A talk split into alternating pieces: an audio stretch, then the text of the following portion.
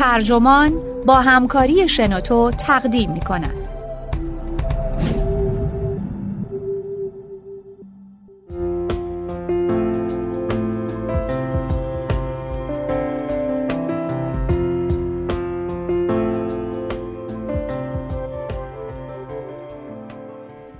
سوتلانا آلکسیویچ میگوید فقط عشق میتواند ما را که آغشته نفرتیم نجات دهد. گفتگویی با سوتلانا آلکسیویچ. مترجم مجتبی هاتف. منبع یوروزین. ترجمه شده در وبسایت ترجمان.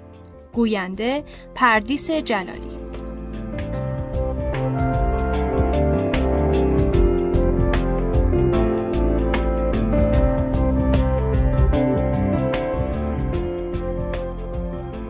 کتاب‌های سوتلانا آلکسیویچ نوشته‌های عجیب و تکان دهنده هستند.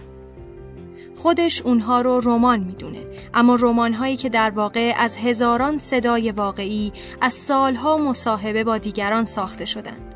رمان‌هایی که نویسنده در اونها شبیه کسیه که سوار قطاری شده و داره از پنجره به دنیای بیرون نگاه می‌کنه.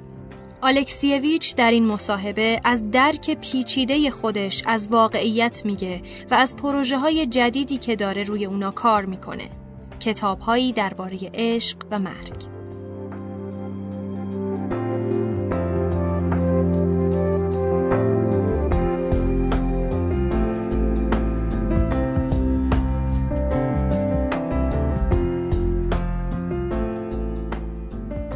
روزنامه‌نگار و نویسنده بلاروسی سوتلانا آلکسیویچ به خاطر مستندسازی زندگی شهروندان در دوران قبل و پس از فروپاشی شوروی جایزه نوبل ادبی 2015 رو از آن خودش کرد. جدیدترین کارش با عنوان درباره عشق موضوع فیلمی مستند به کارگردانی فیلمساز سوئدی استفان یولنه. این پادکست گفتگوی آلکسیویچ با یولن درباره علت انتخاب این موضوع و اینکه محرک کارش چیه. اون در حالی که جلوی دوربین نشسته میگه کجا رو باید نگاه کنم و ادامه میده خود زندگیه که همه درون مایه های من را آفریده. در ابتدای امر اونطور که میدونید حاصل کارم چندین کتاب بود. تاریخی از اون دوران سرخ، زمانی که اون ایده مهمترین چیز بود.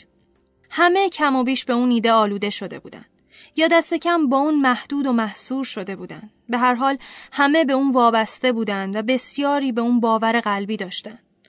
در پایان خیلی ها ایمان خودشون رو از دست دادن. ولی ایده مثل یک هسته درونی انعطاف ناپذیره، مثل میلگردی فولادی. در طول این دوران حاکمیت این ایده اتفاقات مختلفی افتاد. من قدرتمندترین و تاثیرگذارترین رویدادها رو انتخاب کردم. رویدادهایی که قادر بودن این مسئله رو روشن کنن که ما چه جور انسان‌هایی بودیم. اینکه چه بر سر ما اومده بود. چطور فریب این پندار و آرمان شهری رو خورده بودیم و چطور در ابتدا درک نکرده بودیم ولی در نهایت به تدریج فهمیدیم. چرا نمیتونستیم زندگی به سبکی دیگر رو تحمل کنیم؟ همینطور که از کتابی به کتاب دیگه میرفتم، موضوعی به ذهنم خطور کرد. مردم یا از جنگ حرف میزنن و یا از حادثه چرنوبیل. اما به ندرت کسی از شادی و شادکامی میگه. این احساس در من ریشه دووند که مردم درباره چیزهایی صحبت نمیکنن که واقعا در حیات بشر اهمیت داره. به زندگی گذشته خودم فکر کردم. مثلا به دوران کودکیم. پدر و مادرم هرگز درباره شادی حرف نمی‌زدند، درباره اینکه چطور باید شاد باشید و بزرگ بشید، اینکه زندگی چقدر زیباست و وقتی عاشق میشید چقدر زندگی لذت بخش میشه، چطور بچه دار میشید و گذشته از اونها عشق خودتون رو پیدا خواهید کرد و اینکه عشق چقدر اسرارآمیز و جذابه. ولی همه صحبت‌های ما درباره مرگ بود و میهن. درباره اینکه چه چیزی برای انسان بودن مهمه هرگز صحبتی به میون نیومد. بعد از کودکی هم اوضاع کم و بیش همین بود. البته مردم عاشق می شدن و زندگیشون رو به پیش می بردن. اما هرگز به نظر نمی رسید که نوعی فلسفه زندگی براشون مطرح باشه. این به عهده خود فرد بود که هر روز سعی کنه برای زندگیش معنایی پیدا کنه. این حرفا نه برای افراد فلسفه مناسب به شمار می اومد، نه برای جوامع.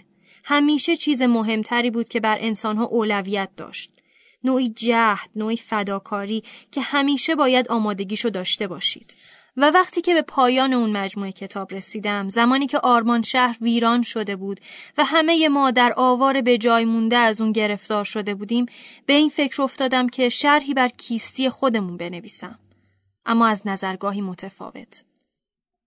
با خودم فکر کردم هسته و جان چنین روایتی چه خواهد بود؟ اگه پیشترین هسته افغانستان یا جنگ و یا حادثه چرنوبیل بود، موقعیت کنونی اون کجا بود؟ با خودم گفتم احتمالاً این مرکزیت رو در بین چیزایی باید پیدا کنم که قبلاً هرگز فکرشو نمی کردیم.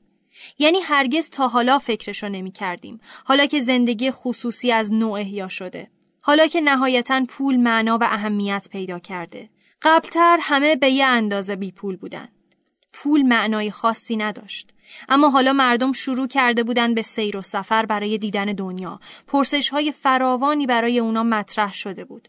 امیال جدیدی پیدا کرده بودن. اگه می‌خواستن میتونستن در اقیانوس وسیعی که کاملاً براشون ناشناخته بود غوطه بخورن. به عبارتی در زندگی خصوصی به جای ترک صحنه و مردن در جایی، شکل دیگه‌ای از معناداری بشری مطرح شده بود. مشخص شد که ادبیات، یعنی ادبیات روسی، قادر نیست به اونا کمک کنه، چون همیشه با موضوعاتی کاملا متفاوت درگیر بوده. یعنی با ایده‌های والاتر و بالا مرتبه تر. این ادبیات همیشه چیزی رو شامل میشه که بر زندگی انسان فشار میاره. حالا این ایده هر چقدر هم بالا مرتبه باشه. البته بعداً فکر کردم که عشق مهمترین و اساسی ترین ویژگی زندگی ماست. عشق و زمانی که در آستانه غیب شدنیم، یعنی وقتی که خودمون رو برای محو شدن از صحنه این دنیا آماده می‌کنیم. پس به این ایده اولیه رسیدم، عشق و مرگ. بعد اونو انتخاب کردم و شروع کردم به پرسجو کردن از مردم و از اونا می‌خواستم برام از زندگیشون تعریف کنن. مهمتر از همه از عشق بگن و اینکه آیا عاشق شدن یا نه. اینطور به نظر میرسه که مردم در یکی از این دو گروه قرار میگیرن. یا میدونن عشق چیه یا نمیدونن. ممکنه بچه دار باشن یا نه. این چیز رو تغییر نمیده. بنابراین برای مدتی نسبتاً طولانی از حدود 5، 6 یا 7 سال پیش این فکر ذهنم رو مشغول کرده. در این حین صحبت‌های مردم رو ضبط میکنم. این وقتیه که کم و بیش مطلب دستتون میاد و کم کم با کتاب خو میگیرید و موضوع رو پیش بینی میکنید.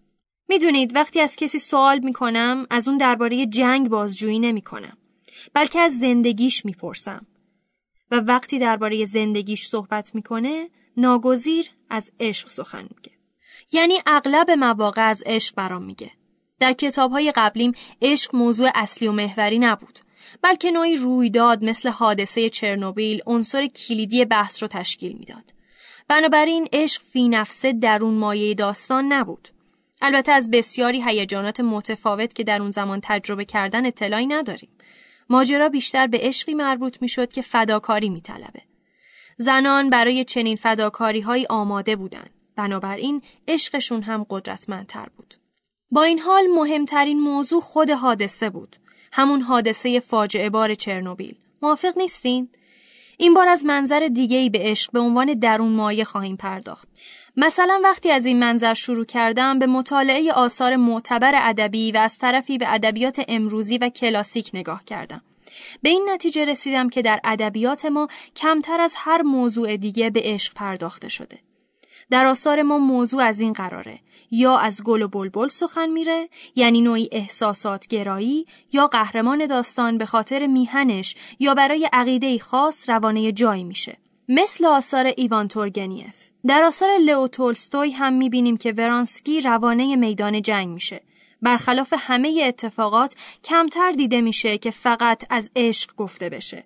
حتی به درستی میشه گفت که در زبان ما زبان عشق چندان توسعه یافته نیست. در زبان ما زبان عشق به اندازه ادبیات فرانسه قوی نیست. زبان فرانسه 10 واژه برای توصیف وضعیت بدن زن پس از معاشقه داره، یا برای حرکت دستان معشوق، اما چنین چیزی مطلقاً در زبان ما وجود نداره. ملاقات و عشقبازی داریم، اما خود فرایند عشق، خود عشق آسمانی تلقی میشه. از بچه‌ای پرسیدم نظرت درباره عشق چیه؟ در واقع پرسیدم چطوری به وجود اومدی؟ بچه پاسخ داد، مامان و بابا همدیگر رو بوسیدن، بعدش من به دنیا اومدم. در ادبیات هم ماجرا به همین منواله. میخوام این فضا رو به جای قابل سکونت تبدیل کنم و مردم رو آماده تر کنم برای اینکه شادکامی رو نوعی انبساط عظیم بدونن. مثل ساختمان و خونه‌ای که گنجه‌ها و اتاق‌های کوچیکی داره که برای هر کدوم کلید مخصوصی نیاز دارید. اگه عشق لانه عنکبوت باشه، باید تمام عمر خودتون رو صرف بافتن اون کنید و باید برای این کار آماده باشید. دقیقاً به همین دلیل میخوام این درون مایه رو به دنیا معرفی کنم. در پیگیری این هدف متاسفانه باید بگم که به مشکلات بزرگی برخوردم. موضوع فقط این نیست که عشق در ادبیات وجود نداره، بلکه با مشکلات دیگه‌ای هم روبرو بودم. چون کتاب جدید باید به قلم شخصی جدید نگاشته بشه. کسی که روش فکری دیگه‌ای داره و از واژگان متفاوتی بهره می‌گیره. کسی که حس آزادی هیجانی رو هم داره، حسی که در کارهای قبلیم ضروری نبود. پس واژه‌های متفاوتی انتخاب کردم. این بار با یه زبان دیگه و زبان دشوارتر سر و کار داشتم. احساس می‌کنم این کار به راهی بسیار طولانی منجر خواهد شد و مأموریتی فوق‌العاده سخت. از یه طرف این راه پیش روی منه، مرحله‌ای از سفرهام. این مسافرت بخشی از اهداف کنونی منه. از طرف دیگه در این راه فرصتی پیش میاد برای اینکه بگم چه چیزی در زندگی ارزشمنده که شخصاً احساس می‌کنم همه واژه‌های دیگه از معنی تهی شدن. آیا باید برای پیدا کردن معنای جنگ دوباره قدم در این راه بذارم و از جنگ بنویسم و بار دیگه فریاد بزنم که مردم چه بیهوده هم دیگه رو میکشن و چه شغل جنون‌آمیزی کشتن انسانی دیگه؟ و اینکه ایده ها رو باید کشت، نه آدم ها رو، و همه باید بر سر یک میز بشینن و با هم دیگه گفتگو کنن. هیچ کدوم از این حرفا دیگه کارساز نیست و پیش پا افتاده شده. هر روز به اینترنت سر میزنم و خبرهایی از این دست میخونم. امروز 30 نفر از شبه نظامیان حامی روسیه و 20 نفر از سربازان ارتش اوکراین کشته شدند. همینطور 5 غیر نظامی. روزم اینطور شروع میشه. فکر نمی کنم ادامه صحبت در این مورد کمکی به اوضاع کنه، چون معتقدم که عشق گم شده ترین ارزش انسان هاست. شاید این همون زبونیه که باید با اون حرف بزنم. گذشته از این، امروز جامعه شدیداً تکه تکه شده و مردم به خشم آلوده شدن. بنابراین نفرت همه جا رو فرا گرفته. فکر نمی کنم بشه با کلمات معمولی و استدلال‌های عادی بر این نفرت غلبه کرد. خونواده ها از هم می پاشن. همه درباره اوکراین خشمگینن. کودکانی رو میشناسم که به خاطر مخالفت با الحاق کریمه به روسیه از خونه طرد شدن. دوران هولناکیه.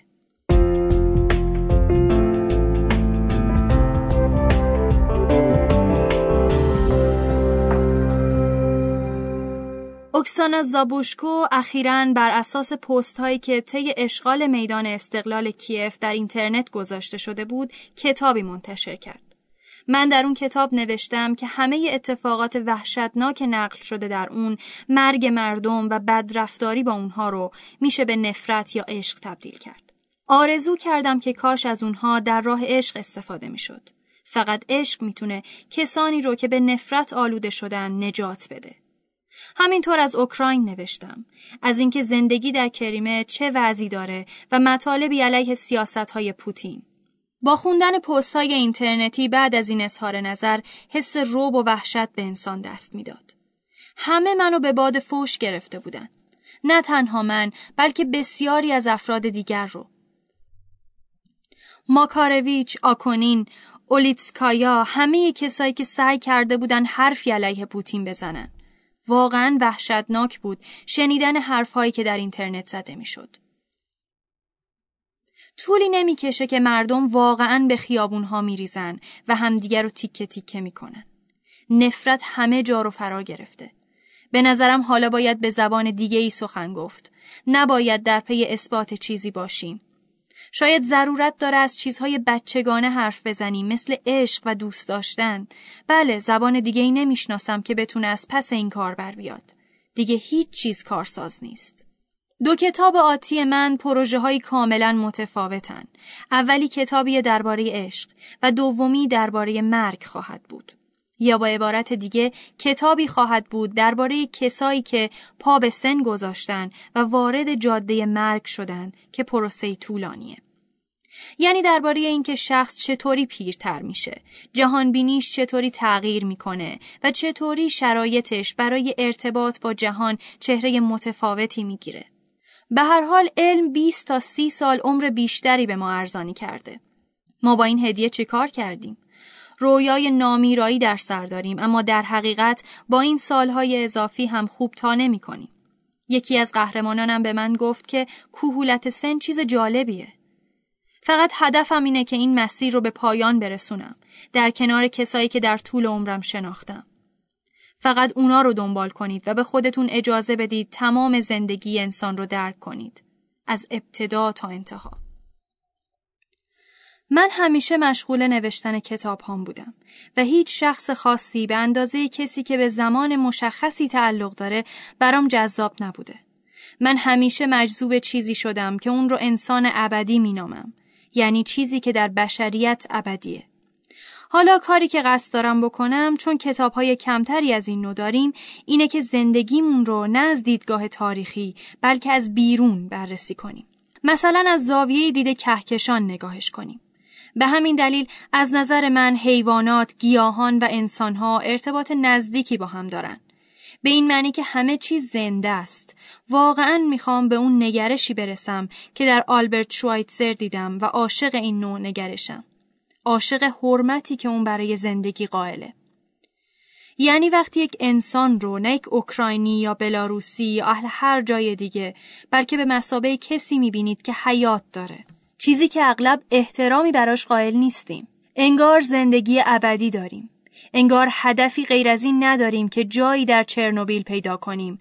به هر حال همه چیز به هم وصله. انسانها، حیوانات، پرندگان، هر چیزی که به نحوی زنده است. ما به کلی از این نکته غافلیم. انگار فناناپذیریم. انگار به این جهان آورده شدیم تا در این مکان و این لحظه هدفی تمامیت خواهانه رو تحقق ببخشیم. اما در واقع برای هدفی کاملا متفاوت خلق شدیم. فعلا تا تصمیم بعدی عنوان کتاب من در موضوع عشق این خواهد بود: گوزن شگفت‌انگیز شکار ابدی. این عنوان بر اساس اثری از نویسنده روسی الکساندر گرین انتخاب شده که قبل از انقلاب نویسنده مشهوری بود. این عنوان ظریف حاوی نوعی اشتیاق وافر روسی به عشقه. مردم روسیه شخصیت‌های فوق‌العاده جالبی دارن. این شخصیت همیشه منو سردرگم می‌کنه، حتی وقتی که همه چیز عادی به نظر میرسه. حتی وقتی که اوضاع خوب به نظر میاد، همیشه نوعی اشتیاق مالی خولیایی جایی در کمینه. به همین خاطر این مردم عاشق قطارن، چون میتونید داخلش بشینید و از پنجره اطرافو تماشا کنید. به همین دلیل اتومبیل رو دوست دارن، چون میشه برای مدت طولانی در داخل اون مسافرت کرد. تا به حال نتونستم در بین بقیه ملت‌ها همچین چیزی پیدا کنم، اما در بین مردم روسیه حقیقتاً چنین چیزی هست. شاید این اشتیاق ریشه در جغرافیای این کشور پهناور داره. واقعاً جالبه، اینطور نیست؟ شکار چیزی، بله، شکار و جستجوی ابدی. جستجوی چیزی خاص، چیزی که نوع بشر هرگز موفق به تسخیرش نشده. البته ساده لوحیه که باور کنیم در صورت تسخیر و به دوش کشیدن اون تمام مهملات متافیزیکی، همه این تکه های حیات، ناگهان به کتاب و اثری هنری بدل میشن. مسلماً این توهمی ساده لوحانه است. در واقع کاری بسیار زیرکانه و یواشکیه و شبیه کار حیوان شکارچی نیست. این کار مستلزم جد و جهد معنوی عظیم و درکی والاست و توانایی‌های فراوان، به خصوص از نوع ادبی و انسانی. این کار وظیفه خیلی پیچیده‌ایه. در مورد ژانر مورد استفاده من، کارهای مشابهی در ادبیات روسیه و بلاروس داریم. کتاب‌هایی هست، به خصوص کتاب‌هایی درباره جنگ. وقتی که توده عظیمی از مردم گرفتار مصیبت و محنت شده بودند و حسی وجود داشت که به معنی واقعی کلمه هیچ کس، حتی هیچ مرد یا زن صاحب نبوغی نمیتونست عظمت اونو درک کنه. واقعاً جنگ جهانی دوم چیه؟ مسلماً این جنگ بسیار فراگیرتر از مثلا جنگ‌های ناپلئونی بود و مردم به همین خاطر سعی می‌کردن مطالب جدیدی دربارش گردآوری کنن. اونا احساس می‌کردن که این مطالب جدید نباید فقط در درون مغز نخبگان یا قهرمانان سرشناس جنگی ذخیره بشه. چون من در روستا بزرگ شدم، کسایی که همیشه منو مجذوب خودشون می‌کردن نه قهرمانا، بلکه مردمان پایین دست بودن. پیرزنای روستا رو به یاد دارم. خدای من خیلی جالب بود. همه اونا مردمان پیچیده و عجیبی بودن. بسیار جالب. چیزایی رو که این بانوان سال خورده میتونستن به من بگن هرگز تو هیچ کتابی نخونده بودم. مادر بزرگ پدریم یکی از اونا بود و من میخواستم، هدفم خیلی ساده بود، شنیدن هر چیزی که این افراد درباره اونا با من حرف میزدن و هیچ کس به اونا گوش نداده بود که به مثابه دونه‌های شن در تاریخ بودن. البته نکته مهم این بود که رگه‌هایی از نبوغ حقیقی رو در اونا حفظ کنیم. عناصری که به هر حال با پایان عمرشون ناپدید می شدن. همه اون داستانهایی که کسی اهمیتی به اونا نمی داد و به تاریخ عواطف و هیجانات سپرده شده بود. می خواستم اونا رو حفظ کنم. می فهمم که باید به یکی از همین رمان‌های چند صدایی تبدیل بشه. حافظه‌ای چند صدایی. به همین خاطر هر کتاب نیازمند 500 یا حتی 1000 صدا بود. 1000 صدا برای کتاب جنگ چهره زنانه ندارد و همینطور صداهای بسیار زیاد دیگه‌ای برای دعای چرنوبیل و برای کتاب دوران دست دوم هم به تعداد زیادی از مردم نیاز داشتم. انسان واقعاً همیشه به دنبال این تکه‌های ریز می‌گرده، ذرات طلا، و از اونا کلاژی خلق می‌کنه.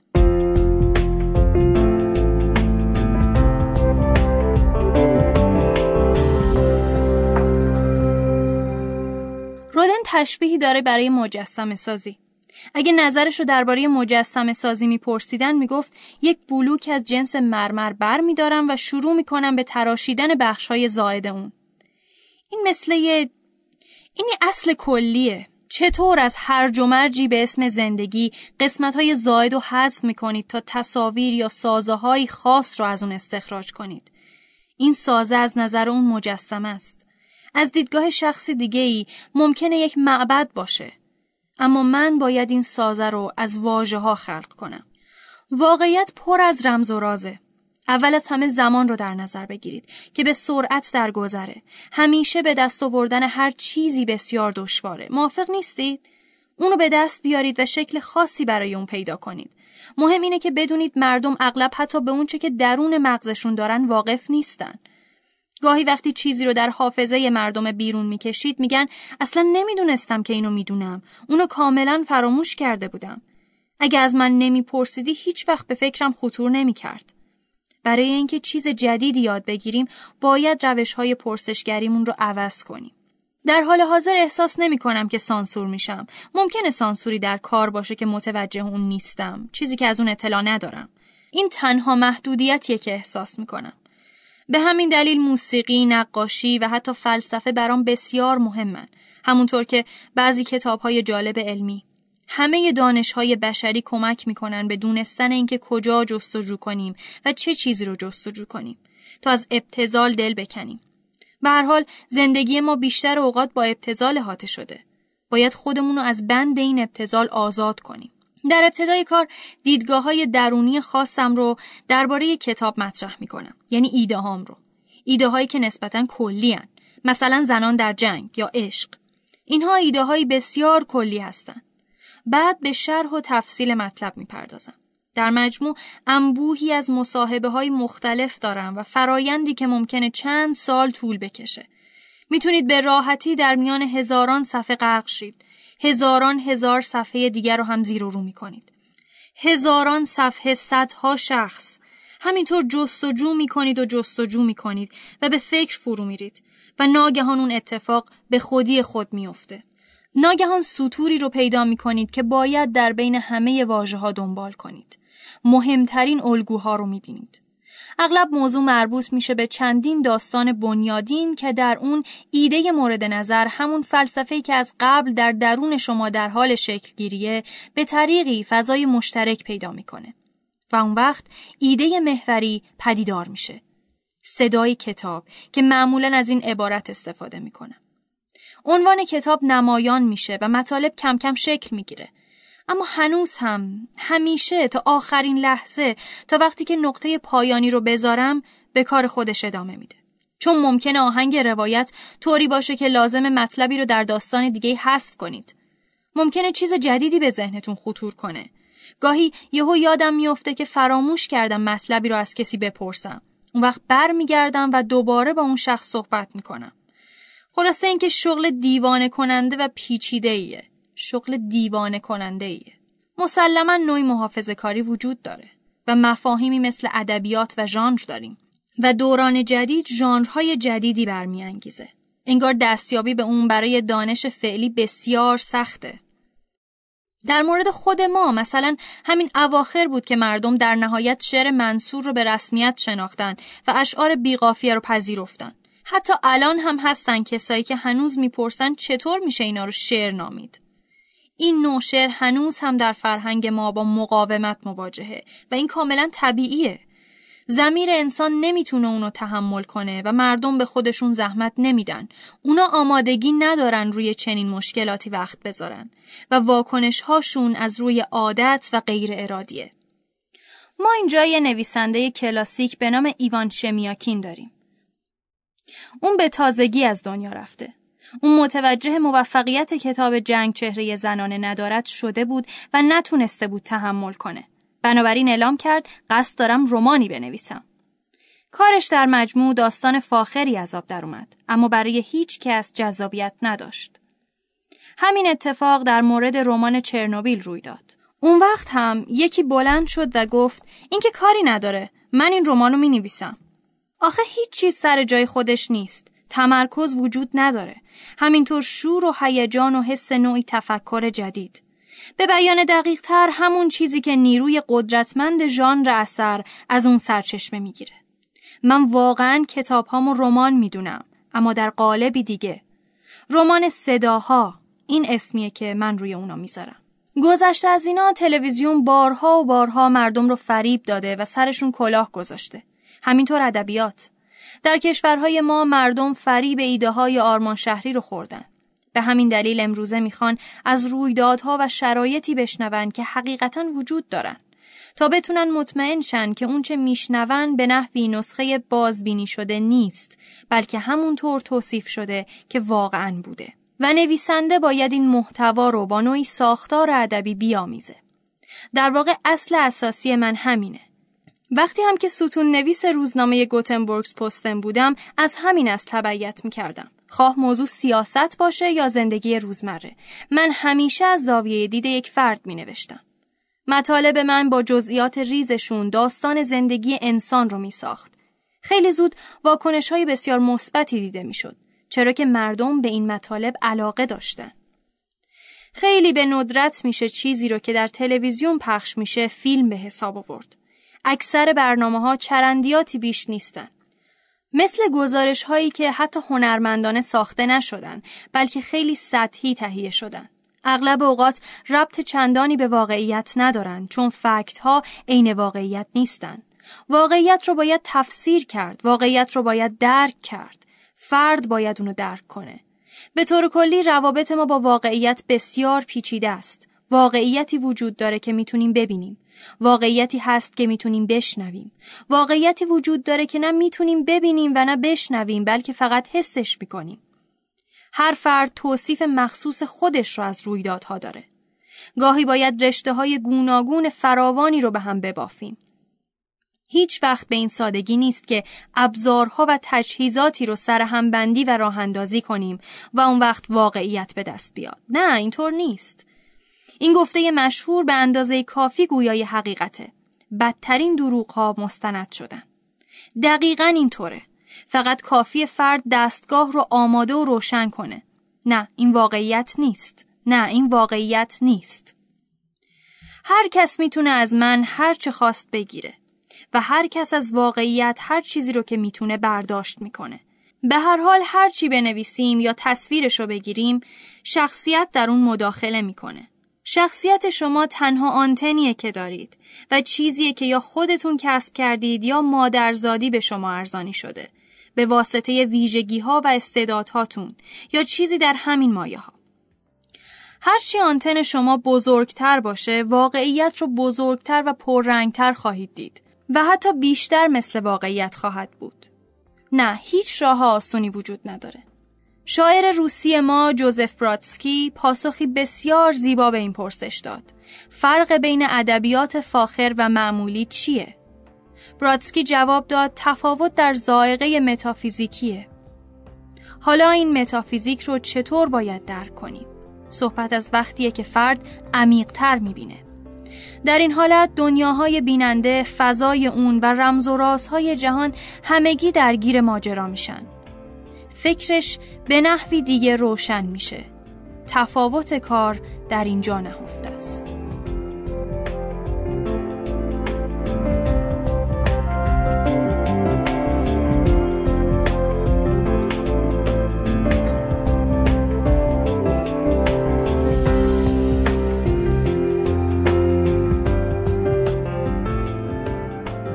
خب این پادکست در اینجا به انتها رسید. شما عزیزان اگه ایده جالبی دارین که فکر میکنین میتونه برای دیگران جذاب باشه، اون رو به شکل یک فایل صوتی در پلتفرم شنوتو با بقیه به اشتراک بذارید. خدا نگهدار.